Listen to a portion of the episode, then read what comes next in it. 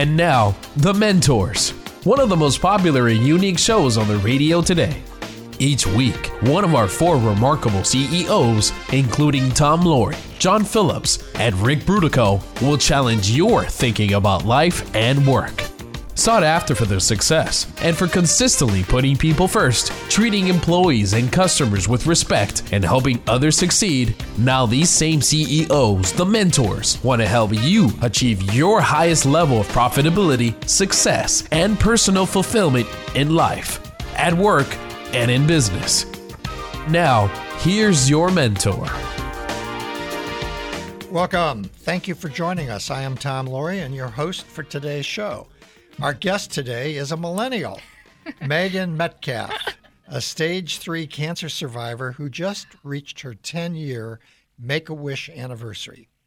She has wisdom beyond her years.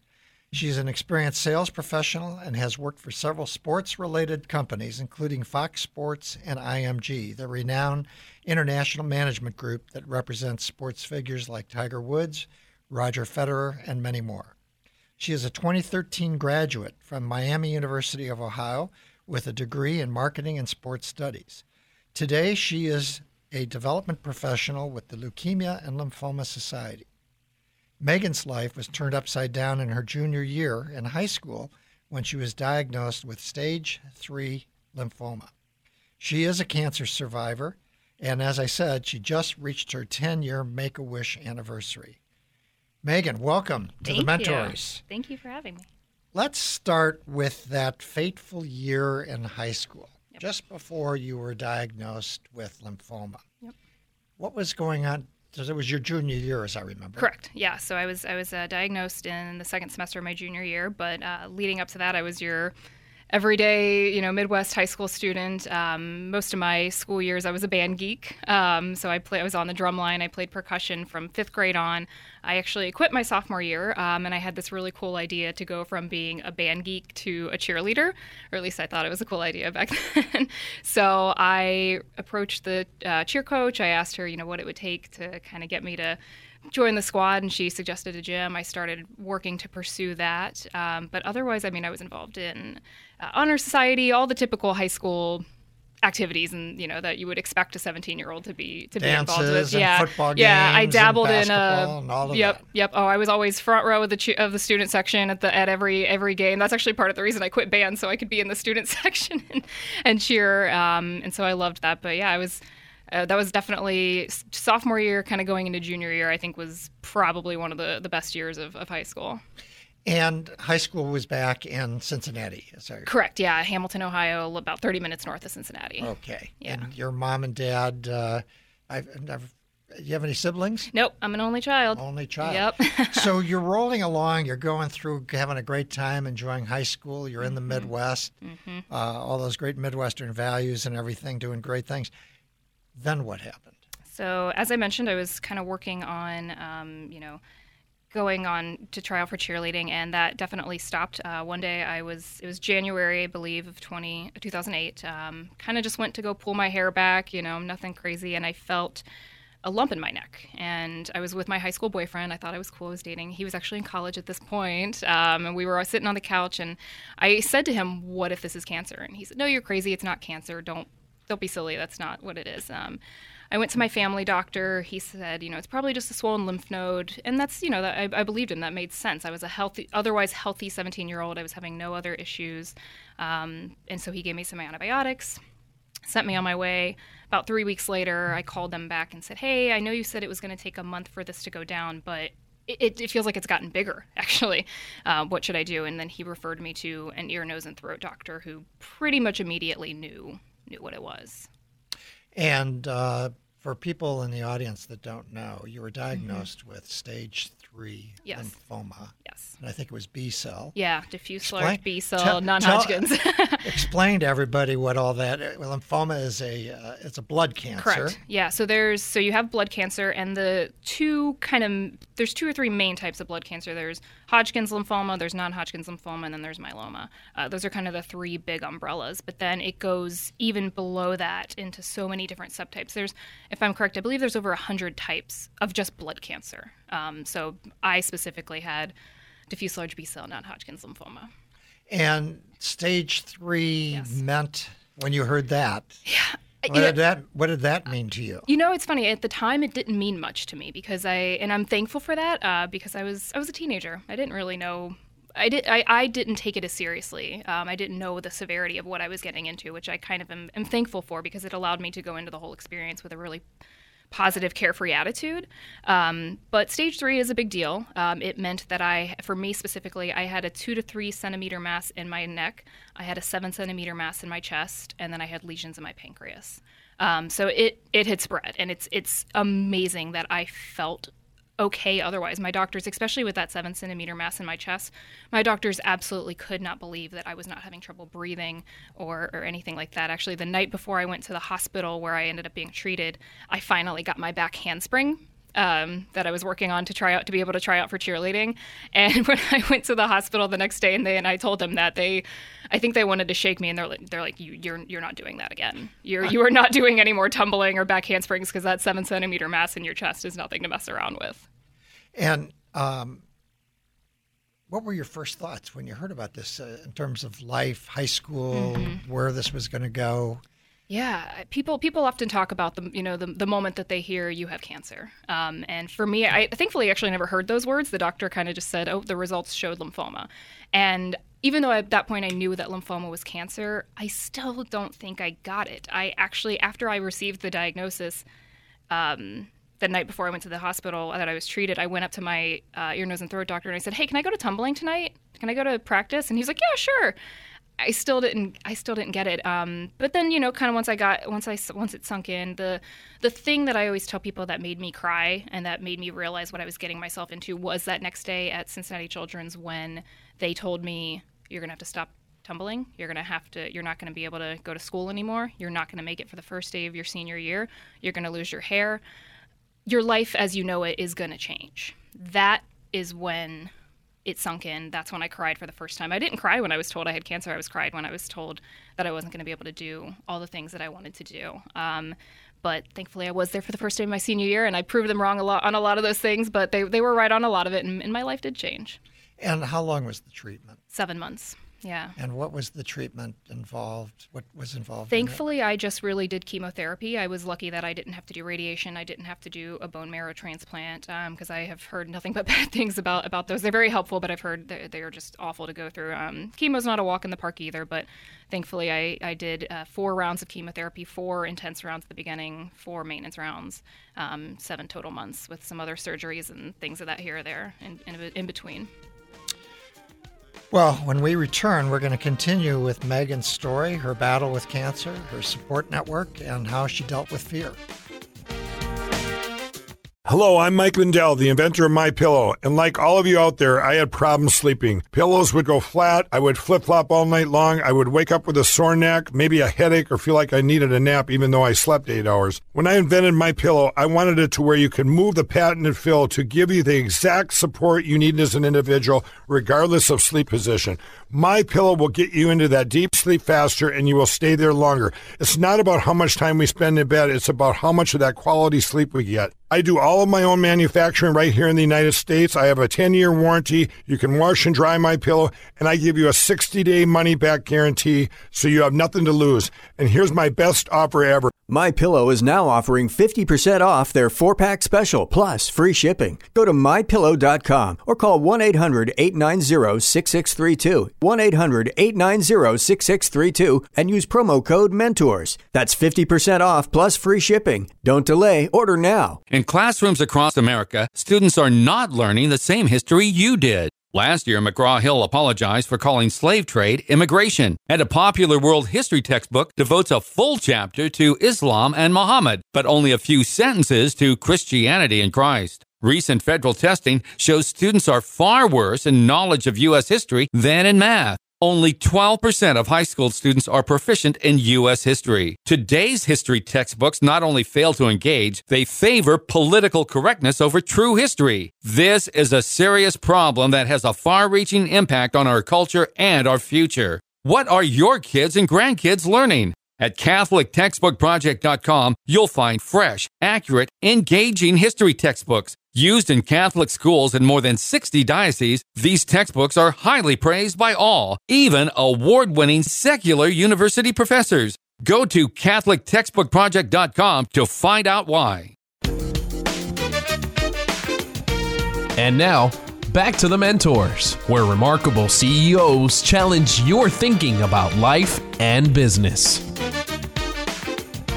If you just tuned in, this is Tom Laurie, and today we are talking to Megan Metcalfe, a millennial who is sharing lessons learned about life and career after facing a life threatening cancer in her junior year in high school. So, Megan, we kind of talked, not kind of, we talked a little bit about when you first found out about this. What, uh, during that nine month period that you were being treated, how, how often were you in the hospital? thankfully it was off and on i wasn't ever in the hospital for months on end um, as some some people who go through blood cancer are especially if you have a bone marrow transplant um, the longest I think I ever stayed at one period uh, was maybe two and a half, three weeks. Um, it was kind of off and on. I was admitted for my very my first four rounds of chemo for either a week or two weeks. Um, I would go home for a few days, um, but inevitably I would get an infection because chemo kills kills off all your your immune system. So I would have get an infection, have to go back in, stay for a few days, go home. So it was a lot of kind of back and forth. Um, I think if you add up all the time that I did stay in the hospital, it's probably three or four months total. Um, but thankfully, it was off and on, and there were some breaks in between where I was able to go home and see my dog and see my cats and sleep in my own bed and all the things that you kind of take for granted. And how did your um, family cope with all of this? Your mom and dad? Yeah, that's that's something that I have never really started to realize until actually the past few years um, is what my parents must have gone through uh, when I was going through treatment. I think as a I'm an only child, so I'm guilty of thinking of my of only myself at times. Um, but going through that experience, I was largely focused on my experience. But now that I'm you know 10 years removed, I I can't even imagine what what it must have been like uh, for them to have their their only child um, be receive such a diagnosis. I mean, thankfully, even though I was stage three. I don't think death was ever on the table. It was never a big concern. Um, my dad told me years later that he pulled one of my doctors out into the hall and asked him at one point, you know, point blank, is she gonna is she gonna make it? And he was very confident. His answer back that yes, yeah, she's gonna be okay. Of course, there's never hundred percent. Never, no. But thankfully, it was uh, it was looking good. Thank- thankfully, I had a very well researched type of lymphoma. And uh, what? I mean, this is a pressure packed situation for Mm-hmm. you and your parents. Uh, for you in particular, what did you do to energi- energize yourself uh, during this time? I tried to resu- keep stay as normal as possible, and I think that's that would be my advice to any any patient, any survivor, is to try and maintain as much of a sense of normalcy as you can. Um, you know, unfortunately, I did have to stop going to school, and I had to stop um, doing a lot of the things that I was doing, but seeing my friends, you know, going have, going out and seeing them whenever I felt it was up to it and whenever I was allowed to go out, just trying to get those little nuggets of normal life and as much as you can. Now, you mentioned to me when we first talked that there was a little girl across the hallway from Mm-hmm. your room. Tell me about her. Yeah, so that's um, that's something that I, I, I, I talk about her quite often. Um, one thing that people always tell me when they hear about my story is, "Oh my gosh, you know, uh, whatever I'm going through right now is nothing compared to what you went through." And um, I say, you know, that's maybe true, maybe not. Everybody deals with stress in different ways, but uh, the one thing I think of a lot whenever I'm going through a stressful situation or something that's worrying me, you know, ten years later, I think about this little girl who unfortunately, across the hall from me during my very last day in the hospital, uh, right before I was getting ready to get a clean bill of health, passed away. Um, and seeing her family out in the hall through my window um, was awful. And um, her doctor was actually a doc- one of the very first doctors that I saw when I went to Cincinnati Children's Hospital. He ended up not being one of my full time doctors, um, but he saw that we saw him and we waved him in, and I will never forget seeing the conflict in his eyes in while he was in my room. He was trying to be so happy and present for me because I was in my last day. Everybody knew that I was going to be good to go after this last day. Um, so he was trying to be so happy and so present for me, but I could see the struggle that was going on because that little girl was his patient and he had just lost her. And so I, you know, if there's something going on in my life and I get a little too stressed out about it, I try and think of it could always be so much worse. And at least I'm still here. And uh, how old was this little girl? I don't know for sure, but I believe she was around five. Five years old. Yeah.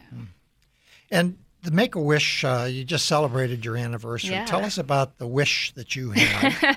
it's a it's slightly embarrassing, but also I, am still very happy with it. Um, I'm a big IndyCar fan. My my dad took me to my first Indy 500 when I think I was 12, maybe 11 or 12 years old. So I've been going for a long time now. And um, the I think that season or the season before, the son of Bobby Rahal. Uh, Graham Rahal started racing, and boy, did I have the hots for him. so my my wish was to actually go on a date with him, but because I was under 18, I don't think they were going to let that happen. Um, but my wish was to go on a date with him. But I did get to meet him. I met him at their their, their shop was in Columbus, Ohio. So we drove up to Columbus and uh, Make a Wish arranged for me to meet him, have lunch, get a tour of the shop. Uh, they paid for our hotel room. We went out to shopping at the the shops in Columbus. So and I've actually still kind of kept in touch with uh, his assistant over the years and have seen him a couple times. And he's he's a really good guy. It's a great story. This is Tom Laurie. You're listening to the Mentors Radio Show. Today we're talking with cancer survivor Megan Metcalfe and dealing with life's unexpected challenges. Tell us a little bit more about Make a Wish, so for people that may not understand how it works. Yeah, so it's um, that's a great question because I actually saw the envelope on um, my parents' desk that we had in the in the dining room. And I saw the envelope with Make a Wish on it, and at the time I thought it was only for people that who were actually dying. and I was like, why, wait, why am I getting a wish? Um, but thankfully, it's just for anybody who is going through a life threatening illness. Um, and I was nominated to, to go through a wish. And it's, I mean, the, the things that they do for, for people are absolutely amazing. I mean, they, they granted my wish. Uh, my, my backup wish was actually to go on the Ellen DeGeneres show. And I'm actually kind of mad that I didn't go with that one instead. But they make it, they make it happen. Um, and I'm forever thankful for that experience. It was a really, really cool way to kind of finish off treatment and to, to celebrate being done. Um, so I would definitely definitely recommend Make a Wish to anybody. So that anybody can contribute to it. I think it's all based on donations. Yeah, and there's actually a woman who I work with who is a volunteer for them too. Um, and so they're they're always looking for volunteers, I believe, to as wish granters to kind of help organize um, people's wishes and to kind of help facilitate those those from happening or to happen. Do you remember a few years ago in San Francisco there was a young boy that wanted to be with um, Batman, I think. Oh my gosh, yes. they, they, arranged for him to meet Batman in San Francisco. Yes, I remember seeing that video. Yeah. Um, what um, were there any silver linings during the period? I know since then you probably look back, but mm-hmm. during the period, what were the yeah. silver linings? What were mm-hmm. the and what was your real support network? Who was in it? Oh my gosh, everybody. Um, in terms of support network, I think it, eh, that's one of the things that I'm still so amazed by is how people that we may not have even talked to that much um, came out and showed support. I, I remember uh, a guy that I went to high school with called my parents at, at, our house one day and asked if he could put on a fundraiser to help cover my medical expenses. I mean, he was a he was a friend, but I wouldn't call him a super super close friend. Um, so I still think that that was so amazing that this you know the 16 year old boy, 17 year old boy. Um, called my parents personally to ask them if he could do something like this. Uh, friends, family, so many people came out in support. High school teachers would come to visit me in the hospital. Um, teachers that I had had in junior high heard about it. I, I, think it probably word got through the whole town at some point, or at least through the, the school district, and people came to visit. And the support network was was a really amazing and inspiring. And then eh, when you completed your treatment and you got a clean bill of health, mm-hmm. how did you resume your high school senior year? Just jumped right back into it back did you become a cheerleader? I did i did. They let me they let me cheer at football games um, and that was one of the greatest moments of that actually was uh, you know fall football games in, in the midwest. It's you know a little still pretty hot in, in august and there was one game where it was really really hot and i was wearing my wig because my hair still hadn't grown back. And i went up to the coaches and i said gosh i'm, I'm dying in this thing. Can, can i take my wig off? And they're like why are you asking us? Of course you can take your wig off so I took it off. I was very nervous to do it, um, but I took it off, went back to the line, and then next thing I know, the whole students section is chanting "We love Metcalfe," and gosh, that's that's, that's, beautiful. That still chokes me up because that's yeah. you know kind of going back to support network and how much people rallied behind me. and That was one of the coolest coolest experiences. Yeah, yeah. and then you. Um, you graduated, mm-hmm. and when you were looking at colleges, um, how did you make that decision? They, now you have gone through this mm-hmm. terrible event. Mm-hmm. Uh, you've resumed your high school career, mm-hmm. resumed life. Mm-hmm. Now you're looking forward to life. How did you make uh, Ohio University, your choice. Miami University. Oh, Miami oh, University. Oh, use our rival. Don't get Oh, those. sorry. no, um, Miami was a it was a good school. Uh, Part of the decision was kind of made for my mom. Actually worked there, so I got free tuition. So the, the decision was slightly made for me, but I'm I'm glad that it was because looking back, I don't think I was in a I was able to to go that far from home. Miami was very close to home. My mom worked there. It was 30 minutes from my parents' house. Um, as much as I kind of wish I would have gotten that going away to college experience, I'm forever grateful that I was able to be. I, I wasn't ready for it at the time. I needed to be close to home and have that support network still kind of close to me before I, I jumped in and, and moved So away from did home. you live on campus? I did. So I kind of got the the living. bit. Yeah, that was my that was my away. compromise. Yeah, was to live on campus to kind of get the college experience. Well, and I know Greg Crawford now is the uh, Yeah. president of the school. Yep. Came from Notre Dame, where he was uh, where he was the uh, dean of the science program there. So Seems like a we great have, guy. we yeah. have a little bit in connection. If you have any questions or feedback, call anytime at 844-810-8255. That is 844-810-TALK. We will be back after a short break. When we come back, Megan and I will be talking about important lessons she learned from her battle with cancer. But first, a big shout out to Eno and his colleagues at Northwestern's Kellogg School of Management. Thanks to all of you for listening. Americans have been traveling down the health insurance highway for decades. But lately, it's been taking us to places we don't want to go. For Christians, it's hard to know which road to take. Or is it? Samaritan Ministries provides a different direction, a biblical path for their members to pray for each other and share financially in each other's medical needs. This idea that Samaritan has adopted from the book of Acts should permeate all parts of our lives, not just health sharing. We, as a body of believers, are living out New Testament Christianity. This is what God intended for the church. Looking for a new direction for your health care? Join the hundreds of thousands of Samaritan Ministries members who are faithfully sharing millions of dollars in medical needs each month. For more information, visit us online at SamaritanMinistries.org. That's SamaritanMinistries.org. Are you struggling with how to practice your faith at work? Get answers to your questions and much more on the Catholic Business Journal, focusing on careers and business with a Catholic perspective. That's CatholicBusinessJournal.biz. The Catholic Business Journal, generating a return on principle. CatholicBusinessJournal.biz. CatholicBusinessJournal.biz. Do you want to make a living and live a meaningful life?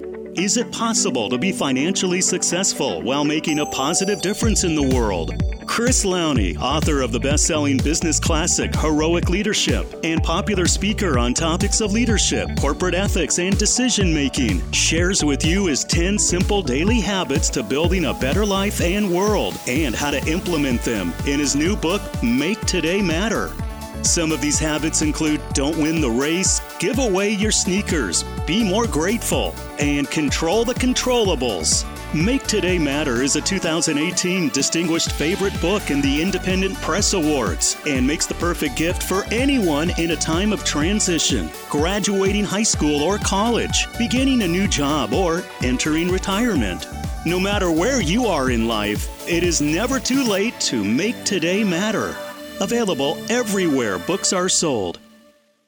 Do you want to make a difference in your life? Can you do it in your current job, or do you need a career change?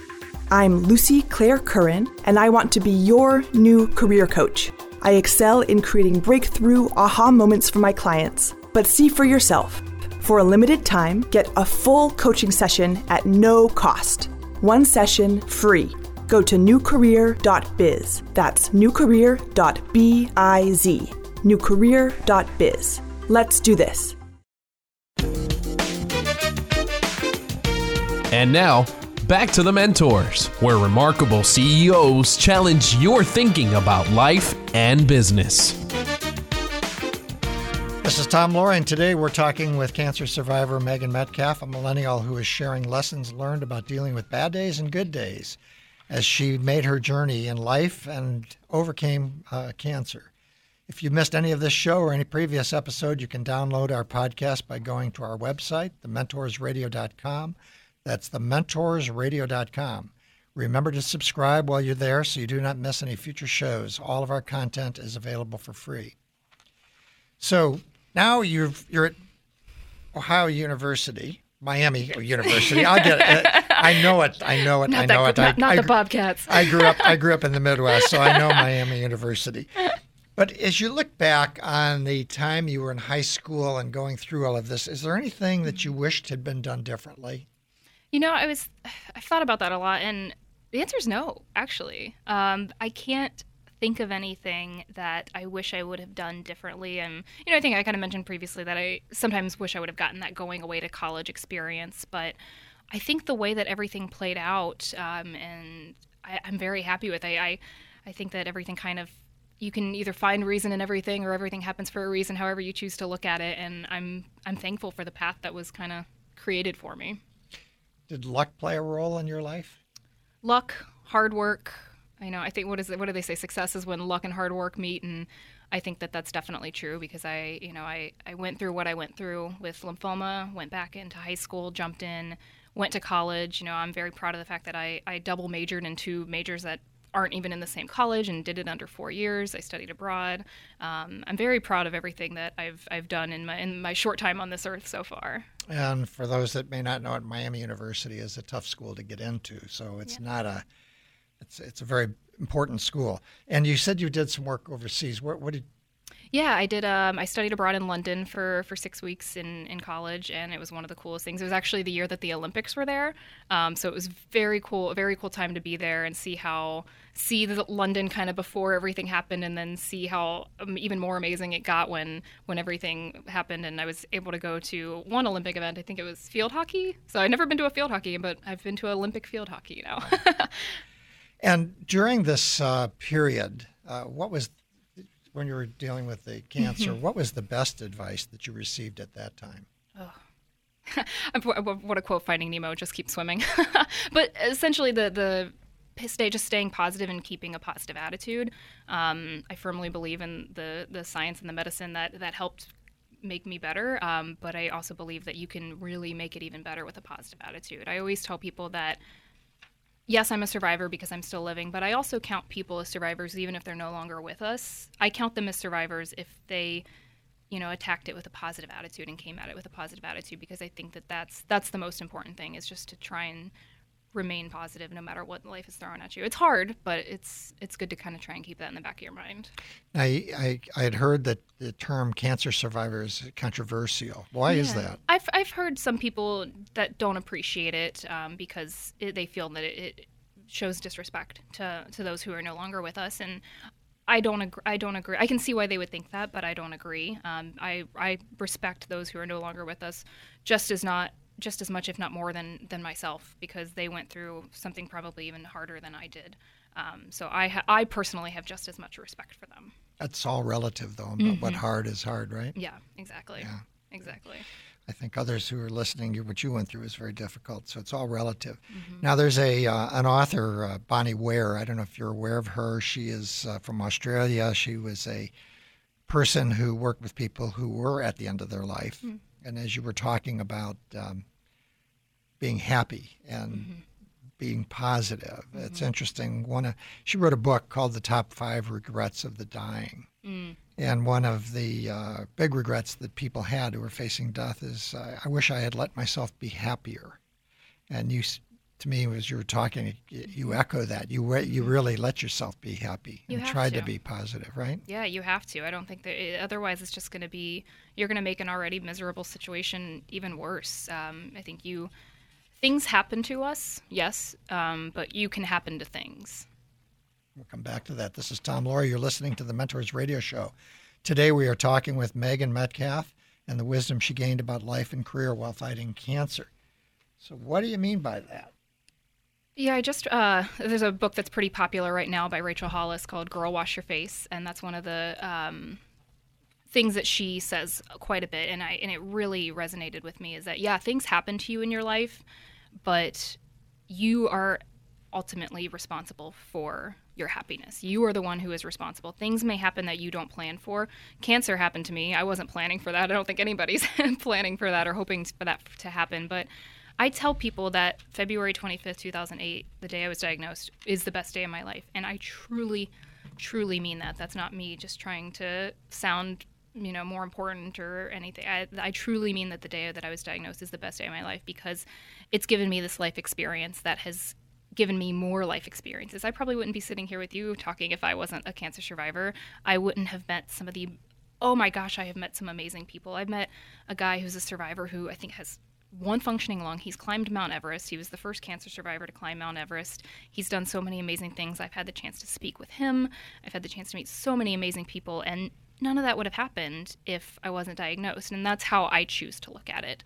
I know some people may receive a cancer diagnosis and and choose to just get their treatment and be done with it and not think about it ever again. And that's okay, that's their choice. But my choice is to own it and and I'm going to happen to cancer. Cancer may have happened to me, but after that diagnosis date, I happened to my cancer. And um, how does that translate to your career now? Yeah. Yeah. So I, I mean, I, I, I went through college and I wanted to get back to normal life and I worked in sports for a few years and that's what I wanted to do and, and I absolutely loved it and I miss it. But um, last year I kind of I wanted to take this life experience that that I was given and use it even more so than I have been over the past 10 years to help others. So I started working for the Leukemia and Lymphoma Society, who is the best nonprofit that is fighting um, blood cancer. Our mission is to, to find a cure for blood cancer and to improve the quality of life for, for patients and their families. And it's it's an honor to to meet so many other survivors and so many other caregivers and friends and family and people that have been affected by by blood cancer. And there's a revolution underway, uh, which I, in mm-hmm. the work that I do, I'm very familiar with the revolution that we're moving away from chemotherapy, not immediately, mm-hmm. but the hope is immunotherapy, which is rather than using a toxic chemical to kill everything, is to yep. use uh, drugs to, to uh, improve the immune system so it can mm-hmm. Uh, clear cancer uh, killing clear cancer. And you're right in the middle of that revolution, aren't you? It's amazing to see. I mean, even though I was only treated 10 years ago, the advancements that are happening are really revolutionary and life changing and really going to make a difference and improve the future quality of life uh, for patients and not have to go through so much toxic, toxic chemo. We're going to come back in a second. We're going to continue with Megan's journey and life after facing cancer.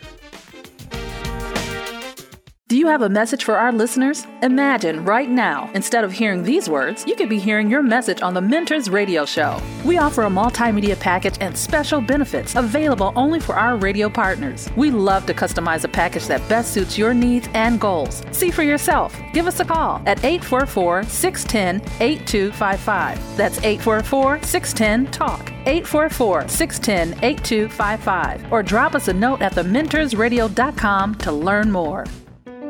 Americans have been traveling down the health insurance highway for decades. But lately, it's been taking us to places we don't want to go. For Christians, it's hard to know which road to take. Or is it? Samaritan Ministries provides a different direction, a biblical path for their members to pray for each other and share financially in each other's medical needs this idea that Samaritan has adopted from the book of Acts should permeate all parts of our lives, not just health sharing. We, as a body of believers, are living out New Testament Christianity. This is what God intended for the church. Looking for a new direction for your health care? Join the hundreds of thousands of Samaritan Ministries members who are faithfully sharing millions of dollars in medical needs each month. For more information, visit us online at SamaritanMinistries.org. That's SamaritanMinistries.org. You have a message for our listeners? Imagine right now, instead of hearing these words, you could be hearing your message on the Mentors Radio Show. We offer a multimedia package and special benefits available only for our radio partners. We love to customize a package that best suits your needs and goals. See for yourself. Give us a call at 844 610 8255. That's 844 610 TALK. 844 610 8255. Or drop us a note at thementorsradio.com to learn more. And now, back to the mentors, where remarkable CEOs challenge your thinking about life and business.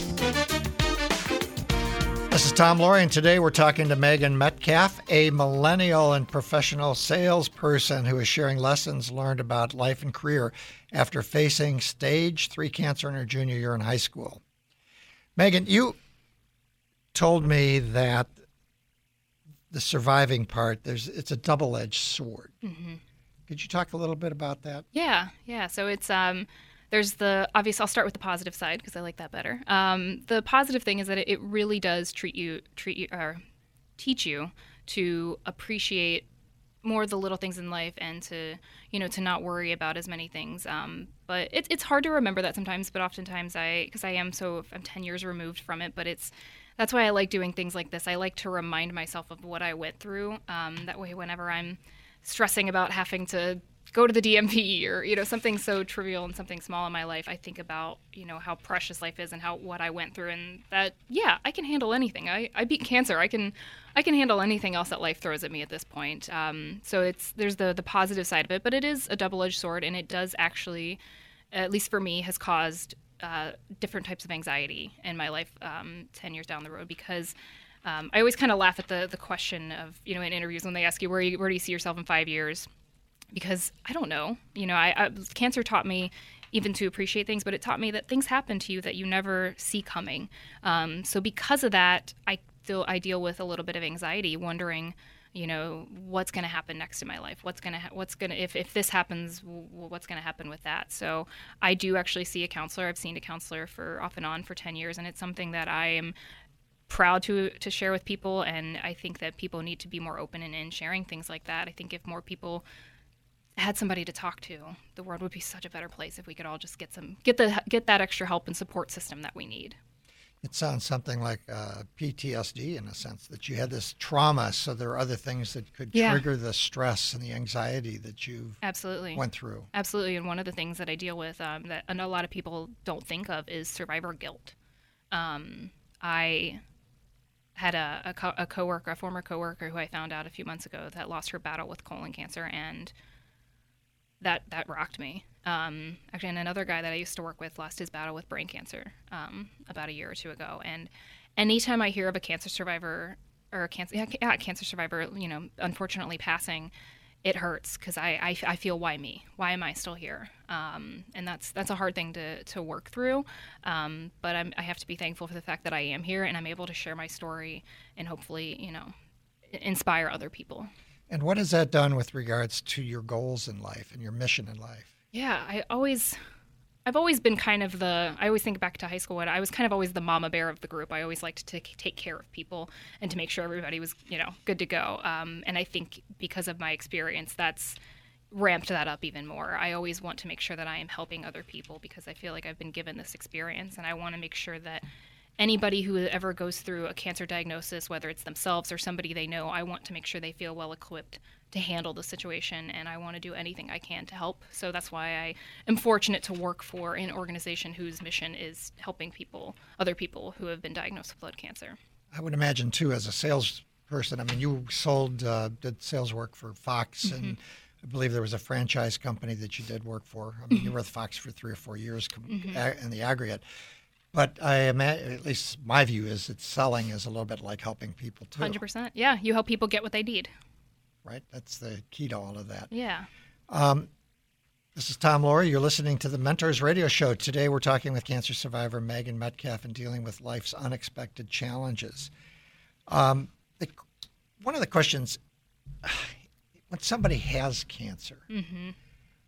I I've heard that we, those that don't, sometimes do some dumb things and say some dumb things. Tell us about Yeah. Maybe you can give some advice to all of us Yeah. that if we know somebody that's going through this uh, trauma how we should deal with it what we what's the best thing we can do to help them on their journey Hundred percent. Um, yeah, I've definitely. I'm sure I've heard it. I've sure it heard it all over the last ten years. Um, the one question that I am asked the most, or was asked the most, that people actually maybe wouldn't think is a bad question to ask, because I know it's coming from a good place, but it's the question of how are you feeling. Um, that question is asked all day by nurses and doctors and people that are, you know, treating you. So being asked it again by friends and family quite frankly can just kind of get annoying um, and you know, if I look okay, I'm probably okay. If I look like I'm feeling bad, I'm probably feeling bad. So my my advice would be to try and steer clear of it because it's such a somebody can just answer that question good or bad. My advice is to try and ask more pointed questions or more probing questions. Get them to talk about other things and to just take their mind off of things too. Ask if they have any hot doctors or if if how how's the food in the cafeteria. Try and just lighten the mood and ask, you know, almost try to forget sometimes too that they have cancer. Ask them, what are you watching? What what good shows are you watching these days? You know, because they're probably watching a lot of Netflix if they're if they're going through treatment right now. So ask questions that maybe take their mind off of it and not and more leading questions that can get them to engage in a in a deeper conversation. Mm-hmm. And my other thing would be to don't ask what you can do for them, do it. Um, you know, I know my my parents and myself were probably not the kind of people that if somebody when somebody did say, "Let me know if I can do anything to help," while it's it's very well meaning, we're probably not going to actually ask them for help. So my advice would be to you know buy gas cards, buy gift cards for food, do things that are really truly going to help them, and don't just offer. Actually, do it. Hmm. That's great, great advice. Now, what changes have you made in your life along the way? Yeah. Um, so thankfully, my risk of getting cancer again is not that high. Um, there's not is not much higher than anybody else's. But my risks now, um, I had a lot of chemo. they sat me down when I hit five years post uh, treatment and showed me exactly what I had, and I had quite a bit of it. And as we talked about a little bit, you know, previously, it's very toxic and um, I tell people that even though I'm 27 on the outside, I'm probably 10 years older than that on the inside. So I have to really take care of my body and work out and eat well um, and try and be mindful of, of what how I'm taking care of myself because even though I'm fine right now, 10, 20 years down the road, that may not be the case and i really have to do all the late effects that they're worried about for me can most of them can be prevented with a healthy lifestyle so that's a huge thing that's very very important to me to me is taking care of my body at this point. and when you you know as you're you know you're still early in your career you've gone through a, mm-hmm. a couple of jobs already what do you think you bring to the table to any organization oh, your man. gifts and talents yeah positivity i know that sounds so cheesy but i like to think that i'm the i'm that person in the office that even if i'm having a rough day, even if something else is stressing me out in my personal life, that I don't bring that to the office, that I keep that separate. And no matter what I'm going through, I will always treat other people with a positive attitude and ask them how their day is going. Um, I don't think it's just because you're going through a tough time in your life, it doesn't mean you can take it out on other people. Um, that's something that I absolutely can't stand. And so I try to be an embodiment of that myself. And no matter what I'm going through, I always try to bring a good energy and good vibes to the table every day at work. Well, you have a lot of energy in the studio. Um, and reflection. Well, let's let's uh, go to our last break, uh, and then we'll come back to this question. We need to go to the break, and we'll continue with Megan's journey in life after uh, facing cancer in a minute. Hey, there's something new for you at the mentorsradio.com website, a new special offers page. There you'll find unique offers available only to our listeners, you. For example, have you ever wondered if a career coach could help you get to the next level? Find out. For a limited time, a superb career coach is offering you a free session. The offers change all the time, so bookmark thementorsradio.com. That's thementorsradio.com. Thementorsradio.com. There's a new book out that will open your eyes in ways you never expected.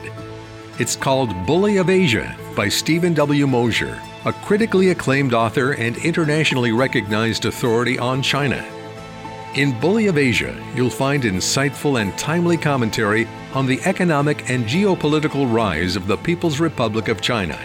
You'll learn what China's aspirations for resurgence and hegemony mean for America and the free world. Bully of Asia is a must read for anyone concerned about China's growing power and influence and the threat of an increasingly aggressive and militaristic China poses to Western democratic values. To get your copy of Bully of Asia, go to bullyofasia.com. That's bullyofasia.com.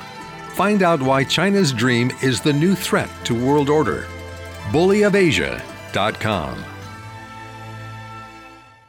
Do you want to make a difference in your life? Can you do it in your current job or do you need a career change? I'm Lucy Claire Curran, and I want to be your new career coach. I excel in creating breakthrough aha moments for my clients. But see for yourself. For a limited time, get a full coaching session at no cost. One session free. Go to newcareer.biz. That's newcareer.biz. Newcareer.biz. Let's do this. Do you want to make a living and live a meaningful life? Is it possible to be financially successful while making a positive difference in the world? Chris Lowney, author of the best selling business classic Heroic Leadership, and popular speaker on topics of leadership, corporate ethics, and decision making, shares with you his 10 simple daily habits to building a better life and world and how to implement them in his new book, Make Today Matter. Some of these habits include don't win the race, give away your sneakers, be more grateful, and control the controllables. Make Today Matter is a 2018 Distinguished Favorite Book in the Independent Press Awards and makes the perfect gift for anyone in a time of transition, graduating high school or college, beginning a new job, or entering retirement. No matter where you are in life, it is never too late to make today matter. Available everywhere books are sold. And now, back to the mentors, where remarkable CEOs challenge your thinking about life and business. Welcome back. This is Tom Laurie. Today we're talking to cancer survivor Megan Metcalfe and her hard won insights on living life and having a fruitful career. You can like us on Facebook at thementorsradio.com. That's thementorsradio.com. And you can find all of our show notes and links at mentorsradio.com. So, when we were talking last, I, I guess the question is as you went through all of this, and now that you've got this positive, well, were, I suspect you were positive all along. This has made you more positive. Is that a fair assessment? Yeah, and I and I do want to be be upfront and saying, yeah, I, overall I, I attacked it with a positive attitude, but I don't want people to think that there weren't times that um, it wasn't hard or that I, you know, maybe couldn't see past uh, the struggles in, in the moment. I remember, gosh, I remember one night when I was admitted into the hospital. I remember just nothing bad had happened really, but I just remember going into the bathroom and just sobbing. It all just kind of hit me. Um, and I remember my, my mom was staying with me that night at the hospital and she came in and hugged me. I think we hugged for like 10 minutes straight. We just stood there and hugged. And um, so there, you know, I, I want people to know that there definitely are, it's, it's okay to not be okay. It's okay to feel stressed out. It's okay to, your body's telling you, some, telling you something. Your mind is telling you something and you have to recognize that and own it and, and do something about it. Yeah, well, it was a tough ordeal. And looking back, any dumb things that you did? Oh gosh. Um, well, I uh, when I was telling you about the the last time that I went to the hospital, um, gosh, I was I, I kind of I think I got what I wanted most of the time during treatment. I my after my very last round of chemo, I went I went to homecoming. And I think going to homecoming in a gym full of sweaty, disgusting teenagers when you just finished your last round of chemotherapy wow. and your immune system is non existent probably not the best idea. Um, I was thinking this morning, I don't know if my doctors told me not to do it, but I think even if they did tell me not to do it, I probably was going to do it anyway. What, um, I mean, if you had one message, one thought that you'd mm-hmm. want to share with people who mm-hmm. may be struggling in their own lives, we all yeah. have struggles. Yeah. I mean, it's all relative. Yeah. What is that one message that you would have for everybody? I don't know if this is always the right way to look at it, but kind of going back to the story of the five year old girl, I, I always kind of tell myself it could always be worse. Um, and again, that doesn't mean what you're going through is not valid. It doesn't mean, you know, if, if something is stressing you out, it, it's stressing you out, and that's okay. Um, but gosh, it could always be so much worse. And I'm, you know, be try and write a list of everything that you're thankful for. Write it down. That's one of the biggest advice, uh, best pieces of advice I've gotten over the years from coworkers, from um, my counselor, is to write it down, seeing it in front of you, how many good things are happening in your life. It's it's hard to see those things sometimes when you're when you're stressed out about something or something bad's happening in your life. If you write down all the positive things and all the things you have to be thankful for, it helps. It helps. Well, when you think about somebody that may have lost a job, somebody that um, mm-hmm. didn't get the promotion mm-hmm. that they mm-hmm. wanted, transferred somewhere they didn't want to be, mm-hmm. you, you you think about that in light of what your experience is, and it's small potatoes.